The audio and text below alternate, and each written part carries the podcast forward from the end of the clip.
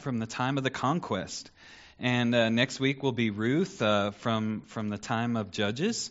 Uh, you know, it, it's not really a major part of Ruth, but it, mentions right at the beginning it's from the time of Judges, and then um, uh, Uriah's wife is from the time of kings and prophets, and then finally uh, Mary uh, is is kind of that transition into the new covenant. And so, uh, you know, it's very poetic. I, I like that, and, uh, and, that that speaks to the coming king. And uh, so uh, today we'll be looking at Rahab, and uh, um, as a, a, pastor, and and just uh, I've I've had a, a lot of opportunities to to talk to people about their faith and share Christ, and and I would say, just from personal experience, the the number one barrier to people accepting Christ uh, is is uh, just they think they're okay. Um, they don't. They think they're going to go to heaven, and, and they don't need to do anything. That, I think that's the biggest barrier, at least in, in our culture today. But I, I would say I, I don't know if it's number two, but but up there, one that I come across is is some form of they think they're beyond the gospel that the gospel doesn't either apply to them, that's, that's not really for me, or I've done too much, uh, I can't be redeemed. Uh, some some version of of that, and uh, you know, I often, especially those who think they're they're just way too evil, I often mention Paul the apostle, um, and I say, you know, uh, when's the last time you've persecuted the church that led to people's deaths? You know, and, and so far, uh, no one said yes. Uh, uh, but, uh, you know, uh, and so I say, and, and look at him. He got saved. Uh, he came to Christ, and he calls others to do the same.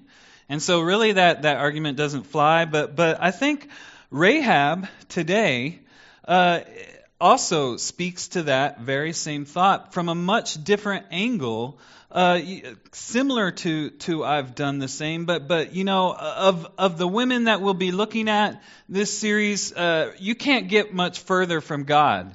You can't be much more on the outside, and and she comes to Christ. She becomes uh, a, a, person of God, a person of faith, uh, who trusts Him, and and uh, we'll we'll look at it in a second, but uh, I I think she speaks greatly, especially to those who not necessarily are focused on how much evil they've done, but just you know I'm an outsider. I'm I'm way beyond God's love. Uh, I I and you know they would never say it that way, but but they they think that way and they behave that way. And of course, this will also speak to us today who have made that decision, and uh, hopefully will be a good reminder. So let's, uh, we're going to read the genealogy again in, in, in honor of God. Uh, if, if you are able, will you stand with me as we read Matthew 1 1 through 6? Let me.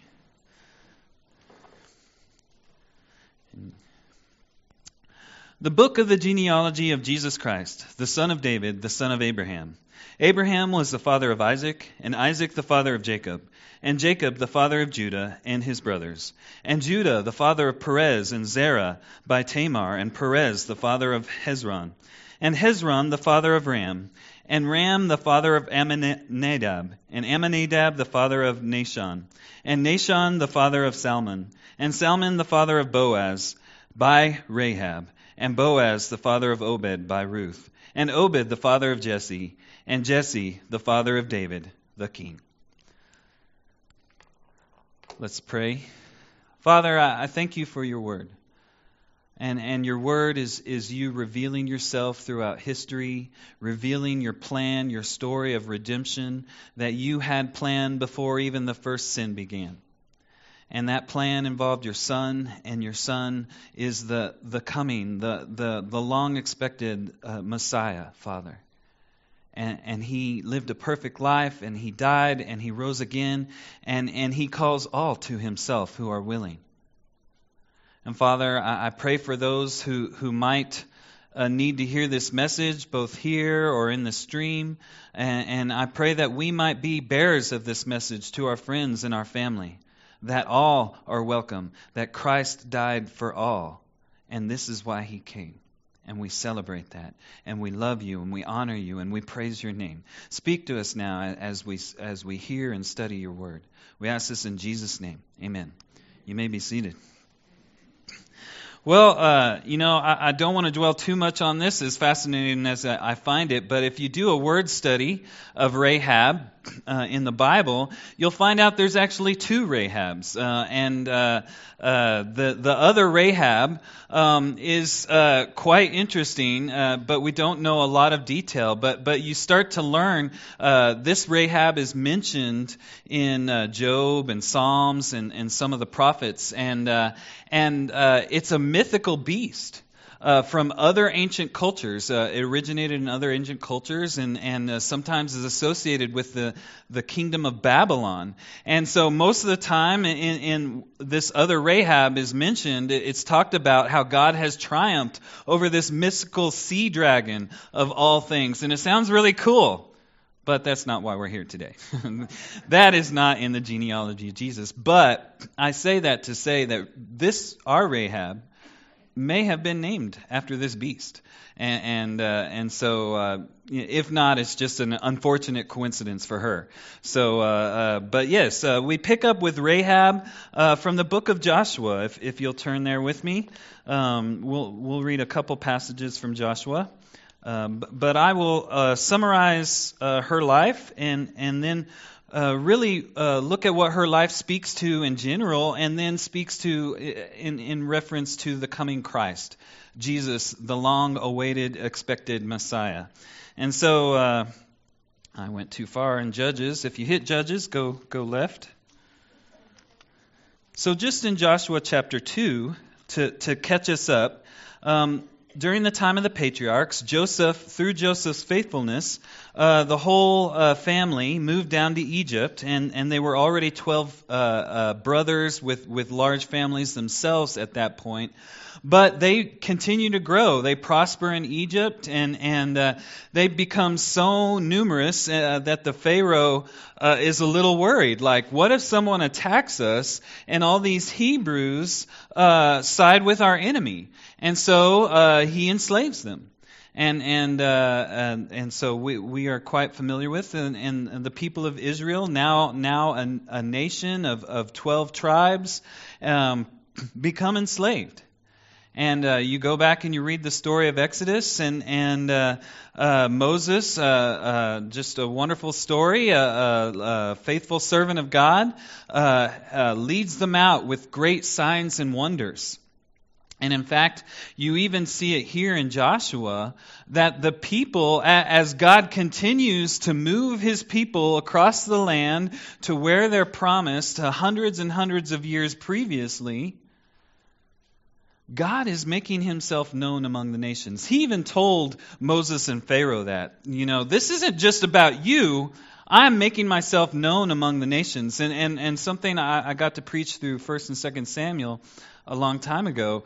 Uh, you know, uh, the the Israelites bring out the Ark of the Covenant uh, to one battle, and, and, and really they they they kind of treat it like an idol, and they're trying to manipulate God into winning the battle, uh, and and they ultimately lose. But when they bring it out, the Philistines go, "Oh my goodness, we're in trouble."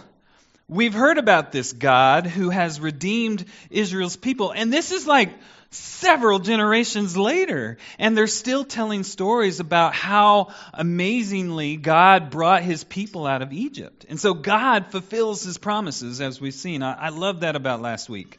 God protects promises that haven't even been made yet because he's God and he knows what's going down. And so Israel, of course, gets redeemed um, and they get brought in and they're about to go into the promised land and they send in some spies. And the Bible doesn't tell us if they should have done that or if they shouldn't, but uh, 12 spies go in and, and, and 10 come back and say, uh uh-uh, uh not going to happen. There's giants in the land. And two spies say, What are you talking about? God's with us. Let's go take this land. And, and they all listen to the 10 spies. And God uh, said, You know what? You were supposed to listen to the two. You were supposed to listen to me, more importantly. and uh, I'm going to wait till this generation passes away. I'm going to preserve those two spies, and the next generation's going to take the promised land. And that's that's kind of where we pick up. Joshua and, and, Caleb were those two spies. Joshua has now taken the place of Moses as the leader of the people, and and God tells Joshua in, in chapter one, I'm gonna I'm gonna show the people that they can put their trust in you, just like they could put their trust in Moses, because I'm behind you because I'm at work here. And, uh, and so now they, they've conquered this land to the east of the River Jordan, which wasn't originally part of their promised inheritance. And two and a half tribes saw how good that land would be for cattle, and they wanted it, and they worked out a deal that they would still help them conquer the real land, but they could have that land. And, uh, and so now this new generation is on the cusp of moving into the promised land. And Jericho, whom we're all familiar with, I'm sure some children's songs or some VeggieTale songs are popping in our heads right now. Um, so Jericho is, is the first city as they move into the promised land proper. And and uh, you know, God seems to have a, a, pattern, a history of of doing extra signs and wonders uh, among new things. You know, you see the new covenant. There's a lot of stuff going on there in the book of Acts that doesn't always happen. And uh, you talk to missionaries when God is moving in amongst a new people group. There there seems to be uh, extra signs and wonders, and God is pleased and and welcome to do that as our sovereign Lord. Uh, we shouldn't we shouldn't expect it, but but it does seem to be the pattern. And, and this is no exception. So the, the story of the fall of Jericho takes uh, like six or seven chapters, you know, a lot, a large portion of Joshua. And so it's really important. God is kind of saying, we're moving in. And we find out, and this becomes important later, we find out that some of these cities are going to be totally devoted to God. Um, and, and that means everything is going to be killed in it, down to the livestock. And all, all, anything of value will be given, taken into the temple, and, and the people are, are to devote that entire city to God. And now, that troubles some people, and, and that's really not what this sermon is about. Uh, but, but we're going to uh, pick up a little on that that in our in our our, our sermon today, so I don't want to to ruin it right now. But uh, so Joshua sends in spies again, but this time uh, just a, a, couple spies go and they cross over into the land, and the, and and so they're they're checking out the land, and they stop at Jericho, and. Uh, as as you read the story in chapter two, primarily of Joshua, um, you, you get the sense that, that Rahab had served dual roles. She, she, she was an innkeeper and she was a harlot. And uh, she did both. And, and, and some people have tried to say she's just an innkeeper, but the, the Hebrew word really doesn't, uh, it, it really means harlot you know. But we're not sure it doesn't tell us what the spies did. But but so people might come to her place and spend the night or people might just come to her place uh, for a little while. And and so the spies go there and and it's well known uh, they get seen uh, but but it wasn't uh, unexpected. She's right by the city wall. That might be strategic so that she can get more uh, foreign customers uh, who knows um, there's a lot of, you know, you, you read and study this, this story, there's a lot of little extra details that, you know, I want answered, but they just don't answer them for us. But, uh, so, we, we learn some interesting things. The city of Jericho is afraid. The city of Jericho knows about the people of Israel, and, and they kind of figured they're doomed. They've seen what Israel's done to the two kings across the river. They've heard the stories about how they were taken out of Egypt with signs and wonders that just are too amazing to believe. And just kind of, you go back and read Exodus, all of those plagues are a God in Egypt. And God is screaming to the Egyptians, Look at your gods. They're not gods. I'm more powerful than them. They can't stop me. Even Pharaoh couldn't stop, was who was considered a god. And so that God is like literally saying, There's no other gods but me. And uh, Rahab realizes this. The entire city figures they're doomed, but Rahab realizes this, and, and so uh, she decides to make a decision. And, and what I think is pretty amazing is she decides to help the spies before she has any deal in place. She's like, here's this God. He's clearly the only real God. I'm going to see if I'm, I can side with him. And so uh, this is this is what she says to to the spies. Oh, just a second.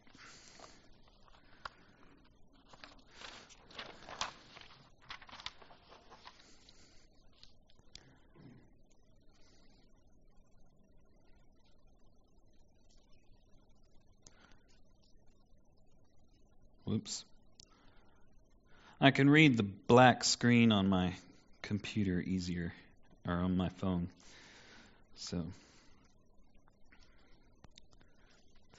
Before the men lay down, she came up to them on the roof and said to the men, I know that the Lord has given you the land, and that the fear of you has fallen upon us, and that all, in the, all of the inhabitants in the land melt away before you.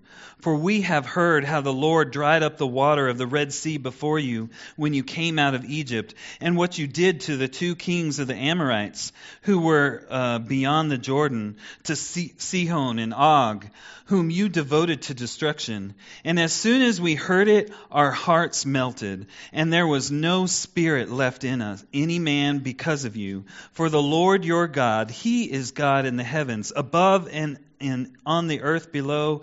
Now then, please swear to me by the Lord that as I have dealt kindly with you, you also will deal kindly with my father's house, and give me a sure sign that you will save alive my father and mother, my brothers and sisters, and all who belong to them, and deliver our lives from death.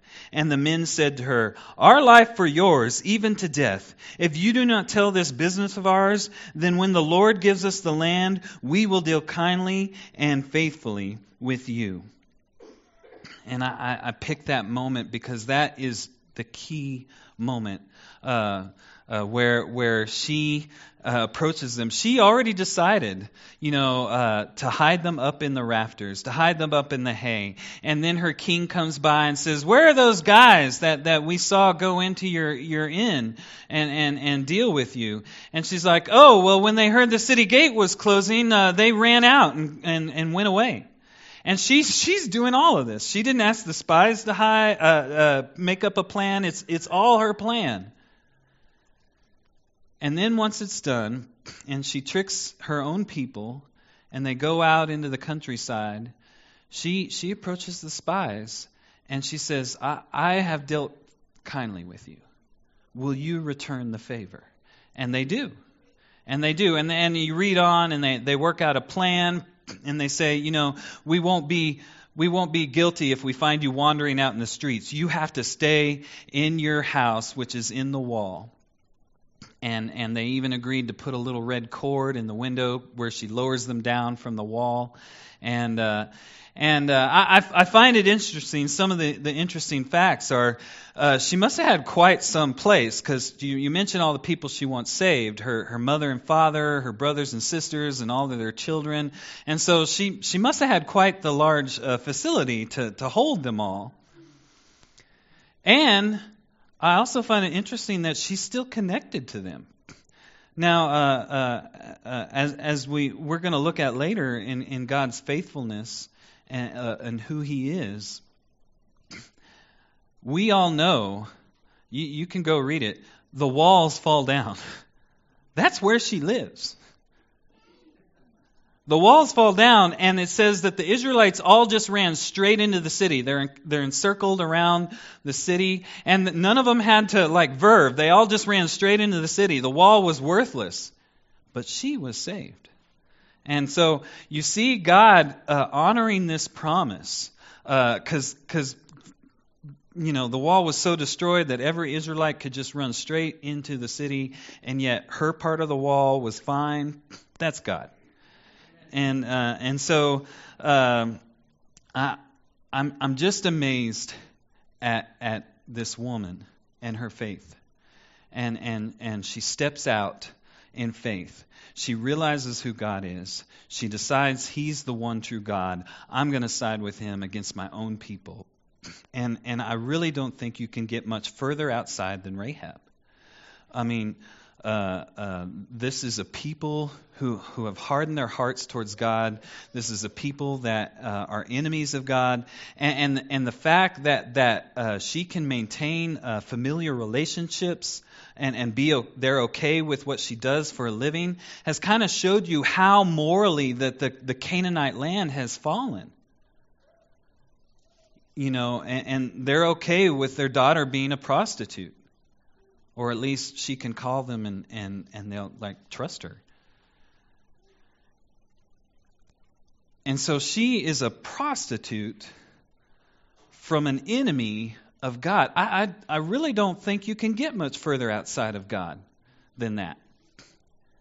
And so her life screams two things in my mind. Her life screams faithfulness. She, she takes a step of faith, a step of amazing faith, and her life screams about the greatness and the goodness of God, that no one is outside of it, that all who turn to Him, He will not turn away. And we'll look at that more later. But I want to focus on her faithfulness. And, and I think another character that, that uh, when I think of Rahab and just I don't want to say it's extreme faithfulness because Jesus says anyone who puts trust in him is like the faith of a mustard seed. Uh, you know, he says the faith. If you have faith of a mustard seed, you could tell a mountain to move and it'll move. And and and uh, I, I'm really convinced that Jesus is saying that's the same faith that, that brings someone from dead to life spiritually when they put that faith in me. That is a greater miracle than a mountain flying through the air. But we would all just jaw drop at that mountain, wouldn't we? But the greater miracle is, is someone spiritually dead coming spiritually alive, going from an enemy of God to a child of God. And that is the faith of a mustard seed. That is what we all have who have trusted in Christ. And so I don't want to call her faith extreme faith because even in James, he says, you know, Elijah was a, a, a person just like us. We all have that faith. We don't all exercise it. We don't all take advantage of it. And I think this is, she is in an extreme situation. And a lot of people think, I'm outside of God's goodness. I've done too much. I cannot be saved. And that is a lie. A lie from hell and a lie from our own fallen fleshly nature. And we should just say, no. Think of Paul. Think of Rahab. Think of the thief on the cross. Talk about another extreme situation. You know, here you have Rahab who, who sides against her own people and turns to a God that they pretty much figure they're doomed and thinks, maybe I can appeal to that God. And she can. And here you have the thief on the cross. And, and you read the gospel messages, and, and only Luke tells us the story. All the other gospels just tell them both thieves at the start are cursing and spitting at Jesus. I don't know about you, but if I've, I'm going to die and I'm suffering, it's, it's all about me. I don't care about the other guys, but for some reason, they too are joining in on the mockery and the shame and the cursing of Jesus. And yet, one of those thieves watches Jesus as he's dying and as Jesus is dying, and he begins to see something. Again, just an extreme moment. I don't know if I could watch someone die and think, there's my ticket. There's the guy who's going to save me. I don't know if I would recognize that. And yet he does. And, and, and, so we have these people, these examples of faith that we can call upon and say, no, what you're saying is a lie. Anyone who calls upon the name of the Lord can be saved. No one is outside of God's goodness, God's love, the redemptive work of Christ. And so finally, you, you, read a lot in Joshua because there's a lot of preparation, and Joshua has to learn a lesson himself before they go in, which I just really love, um, uh, but we don't have time for. And, and, and finally, in chapter 6, four chapters later, they're, they're actually taking Jericho. And, and uh, Joshua tells those two spies, we never learn their names, but I wonder, as you learn who married Rahab and who was the father of Boaz, I wonder if it was one of the spies I would think so, but but I don't know, and I, I couldn't find that out. Uh, but uh, and so, but Joshua sends those two spies in and says, "You two have a special mission." You go in and you save Rahab and all her family. And, and so that wasn't even part of the deal. They were just supposed to huddle in, in, in their, their house and, and they, they were supposed to be safe there. But Joshua knows the heat of battle. He, he, he's uh, experienced and he's like, let's just make sure that this really happens. And I'm going to send these two guys in to get the whole family out safely. And, and that's exactly what, what happens. So in, in Joshua 6, verses 22 through 25. But to the two men who had spied out the land, Joshua said, Go into the prostitute's house and bring out from there the woman and all her who, who belonged to her, as you swore to her. So the young men who had been spies went in and brought out Rahab and her father and mother and brothers and all who belonged to her, and they brought all her relatives and put them outside the camp of Israel. And they burned the city with fire and everything in it. Only the silver and gold and the vessels of bronze and iron they, they they put into the treasury of the house of the Lord. But Rahab the prostitute and her father's household and all who belonged to her, Joshua saved alive. And she has lived in Israel to this day because she hid the messengers whom Joshua sent to spy out Jericho. Promise fulfilled. And she becomes a part of the faith family. She becomes a part of the people of God and ultimately becomes the mother of Boaz, who next week we'll look at Ruth. Uh, just a wonderful story. I love, I love that story. I love preaching it, but, but God uh, got me uh, really into Rahab through Stephen's choice and the timing of his graduation. But uh, yeah. And so you see all these women who are on the outside, who are on the outskirts, and I think none more than Rahab speak to us about the faith that Jesus is coming to ask for people to have. And, and the fact that it doesn't matter who you are. If you realize who God is and you realize that you need to be a part of his family, you can come.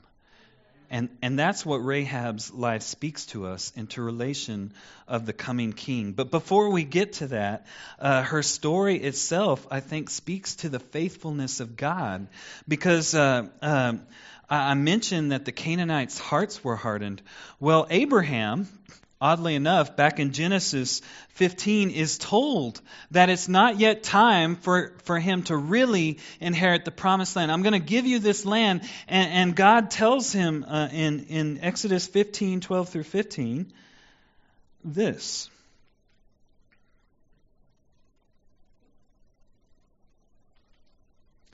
This is what God is saying. Uh, uh, you know, they're about to renew the covenant, um, and, and, you know, really would love to go in. This is my favorite uh, covenant story because because Abraham has this covenant reaffirmed several times. But this one just speaks powerfully. But uh, in Exodus 15:12, as the sun was going down, a deep sleep fell on Abram, and behold, dread uh, and behold, dreadful and great darkness fell upon him. Then the Lord said to Abram, Know for certain that your offspring will be sojourners in a land that is not theirs, and will be servants there, and they will be afflicted for four hundred years. But I will bring judgment on the nation that they serve, and afterwards they shall come out with great possession. As for you, you shall go to your fathers in peace. You shall be buried in a good old age, and they shall come back here in the fourth generation, for the iniquity of the Amorites is not yet complete. And so Abraham straight up told that his people will be strangers for a while, and then they'll become slaves, and then eventually, with great signs and wonders, I will redeem them and lead them out, and they will take the land that I promised you. But wait, the Amorites have not yet completed their iniquity.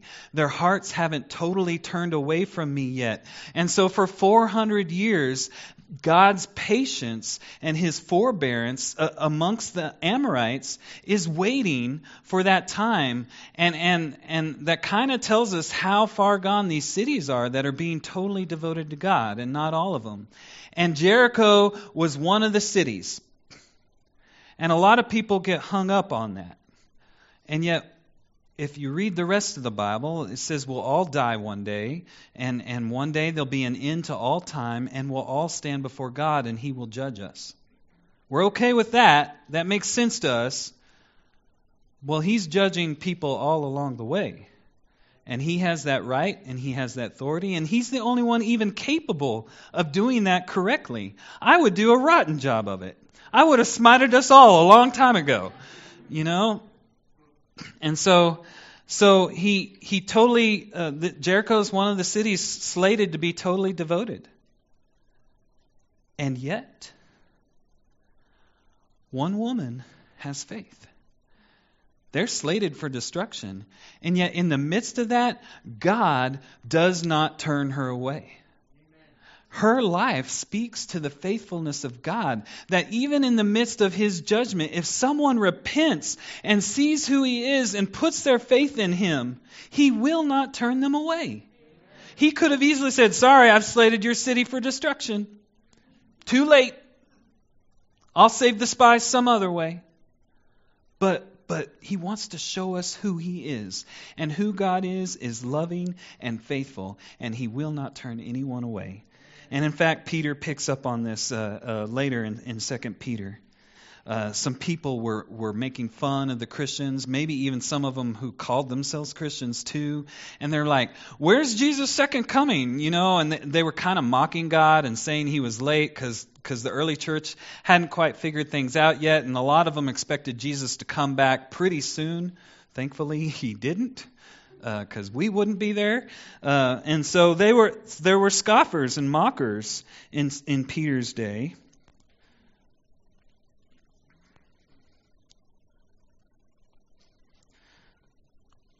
And, and Peter says this in, in uh, 2 Peter chapter 3, verse 9.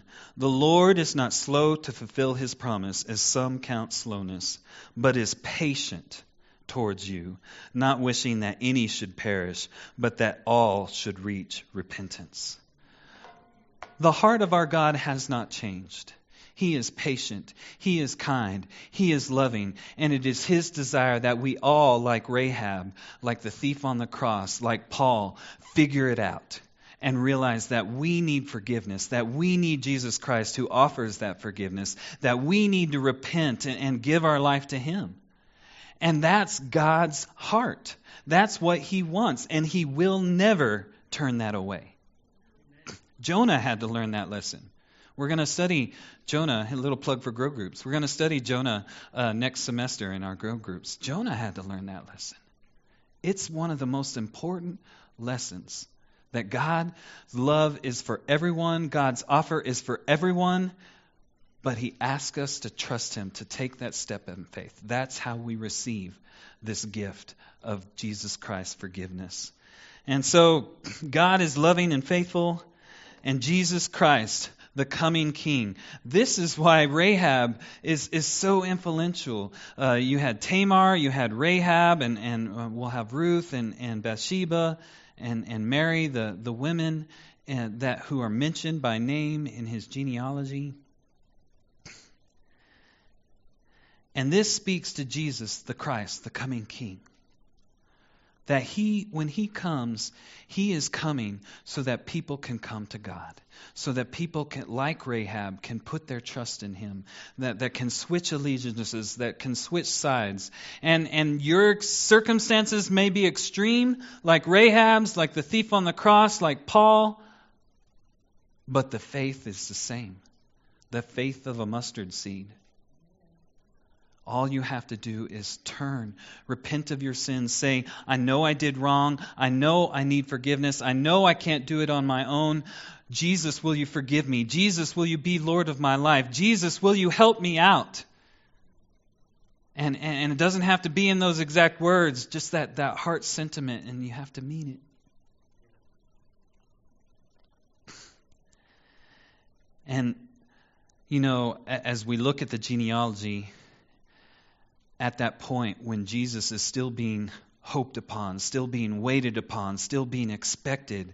And I, I love the imagery of Christmas uh, that, that Jesus is the light of the world, and, and you have this nation that has this knowledge that, that one day God will, will make all his promises come true. One day God will, will redeem them, and they're under the slope the, the, the sloke, the, the, the yoke of uh, uh, slaves to, to Rome, and, and, and, they're expecting an earthly kingdom. And, and, but you've got all this hope, we got all this expectation, and, and it's dark and it's miserable and it's horrible, just like in Tamar's day, just like in, in, in uh, Rahab's day, just like in our day. You know, Rahab's city was so far gone that, that it was okay that she was a prostitute, and I, I feel like our culture's kind of getting there. But it doesn't matter. Darkness is darkness. And Jesus is the light. And, and I love that imagery of Christmas. And, but that hope has been fulfilled. That expectation has been met. Jesus has come. And now we get to proclaim a different message. You don't have to hope anymore. You don't have to keep waiting. You can become a Christian now. You can have fulfillment now. You can have the promises of God now. And so now the message of Christmas pulls on that hope, pulls on that expectation and say it's been answered. Jesus came. And he's coming again. He's coming again. And all those promises that we have the moment we put in faith will be fully realized and perfected once we are with Him in heaven. And in between these two comings uh, is, is the message of Christmas, the message of Rahab that you can switch allegiances, that you can put faith in Jesus Christ. And it doesn't matter who you are. You can be an enemy of God and a prostitute in that nation. It does not matter who you are. And in fact, just to complete Rahab's word study, uh, two New Testament writers pick up on this uh, Hebrews and James. And I, I, thought it was interesting, and I, oh, sorry about that. I thought it was interesting, and I was going to make a, this kind of the entire point uh, of my sermon, but I realized Rahab's life is a bit bigger than that. But this is a big point too because Hebrews uh, 11:31 we won't turn there among the roll call of faith Hebrews chapter 11 the roll call of faith all these faithful people in God. And Rahab the harlot she's called Rahab the harlot there. Uh, she's not in the genealogy and and uh, but but uh, Hebrews calls her Rahab the harlot. And James again mentions Rahab's great faith or extreme or regular faith in extreme circumstances as I'm trying to say Two authors acknowledge this, this moment of faith in Rahab's life, encouraging others to do the same. And I think, especially as you read her in, in, the Hebrews passage, by referring her to her old life, Rahab the harlot, they're, they're really, in, in just one little phrase, they're highlighting the redemptive work of Christ, of who she was before and who she is now um, but uh, just with that one phrase. And so I, I, I often ask myself, uh, as I've been studying about Rahab, what label would I have borne before I knew Christ? How would I have been known? And this is a dangerous road to go down, especially for some personalities like my own. You can really start to dwell on the negative and, and your past and really let it beat you up, and Satan loves that. When, when you decide to go down that path, I say only go down that path if you can do the second point. What label are we living now? Are we like Rahab, part of the redeemed? Are we like Rahab, someone who recognized their sin and their iniquity and that they're on the wrong side and think maybe, just maybe, this is a loving God? And He is. And I can turn to Him, and you can. And so I, I think about our lives, what label we might have borne before, and what label we have now today. And, and, and of course, this message is, is two pronged. If you've never had that moment in your life when you've asked Jesus Christ to forgive your sins and be your Lord and Savior, I implore you, today can be the day. This is what Christmas is all about. Rahab's life speaks this. Practically every person of faith, uh, in some way, speaks this. And so should we. Our lives should be like Rahab. We, this is what we were, but now we're redeemed. Now we're saved. Now we proclaim the goodness and the faithfulness of God through Jesus Christ, our, His Son, our Lord and Savior. And I know, and this is last final point, is really for, for those who have already made this decision. I know there are days when I don't live like that, where I don't even acknowledge this great transformation that has taken place in my life, and I don't really live like the redeemed. I live under the yoke of busyness, under the yoke of sin, under so many other yokes. And, and Jesus says, Take my yoke upon you. My yoke is light. My work is easy. And plus, this isn't part of the passage, plus my spirit will be in you. I will empower you to do the work. And there are days where I just don't really live in the reality of the redeemed.